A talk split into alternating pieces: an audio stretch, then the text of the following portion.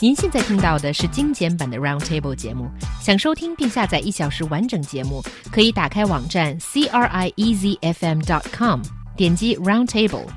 Podcast 用户可以搜索圆桌会议。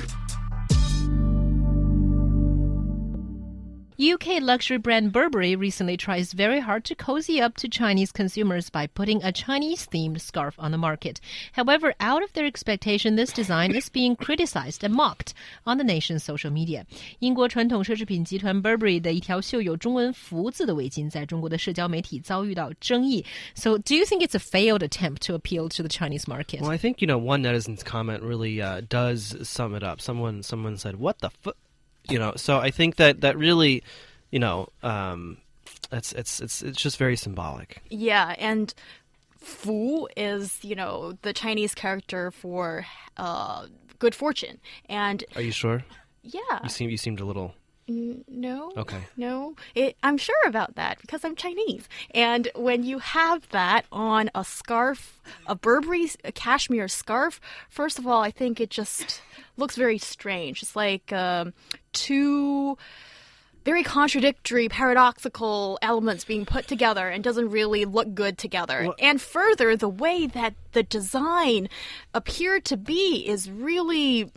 It's so tacky. I hate to say this about Burberry, but this looks like something you would buy from a wholesale in some Chinese market by 30 kwai. Exactly, and that's what a lot of people online are saying as well. And I think that's where a lot of the flack is coming from, because if you look at these pictures, I mean, it looks like just a regular scarf, a regular Burberry scarf. I mean, I'm not familiar enough with their patterns and designs to really tell a difference, but it just looks like a regular Burberry scarf. It is their classical then pattern. With just like a stamp of a Chinese character just kind of just put somewhere. Mm. And the thing is, I mean, really, I mean, it could almost be like someone did this by hand, just by themselves at home, where it was like kind of like an iron-on print or something that you can sometimes buy for clothes and things like that, or for other like arts and crafts for kids.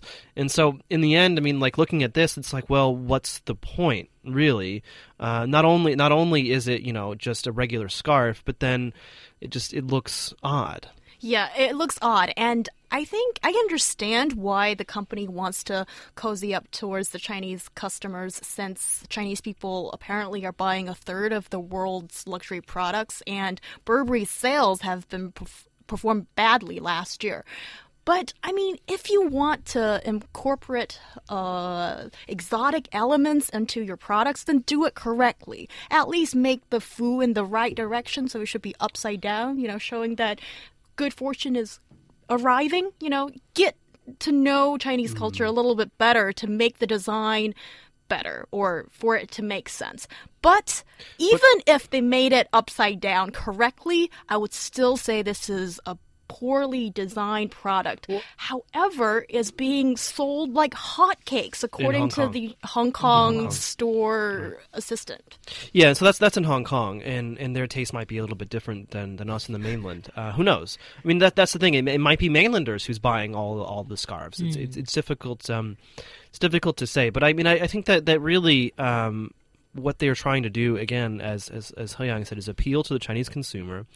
But it seems like many brands, luxury or no, that are trying to appeal to the Chinese consumer, really are doing it in ways I think that really are substandard. And disappointing, because, I mean, these are fashion houses. These are luxury designers and brands. You would think that they would be able to come up with something a bit more original, a bit more creative, rather than just basically... stamping on a Chinese character on one of their well-known products. Mm. Or is it that Burberry is actually smart in doing so, because they position their Chinese customers to be the too hao ones, and being too somehow means being lack of taste. So they designed a tasteless scarf especially for the Chinese. Could it be the story? Maybe you're reading a little bit too much into it. I wonder if they can think in such elaborate ways. But certainly, I think this is not the only fashion house that has done a poor job in this area, such as the Charlotte Olympia. They've made horrible shoes, shoes that have Chinese stamps on it. Mm. And also, I think BMW this year, to cater towards the Chinese public with the Year of the Horse, made some terrible designs, really tacky as well. So seriously, just luxury houses, stay up on that pedestal and let us worship you. Otherwise, you're just crap.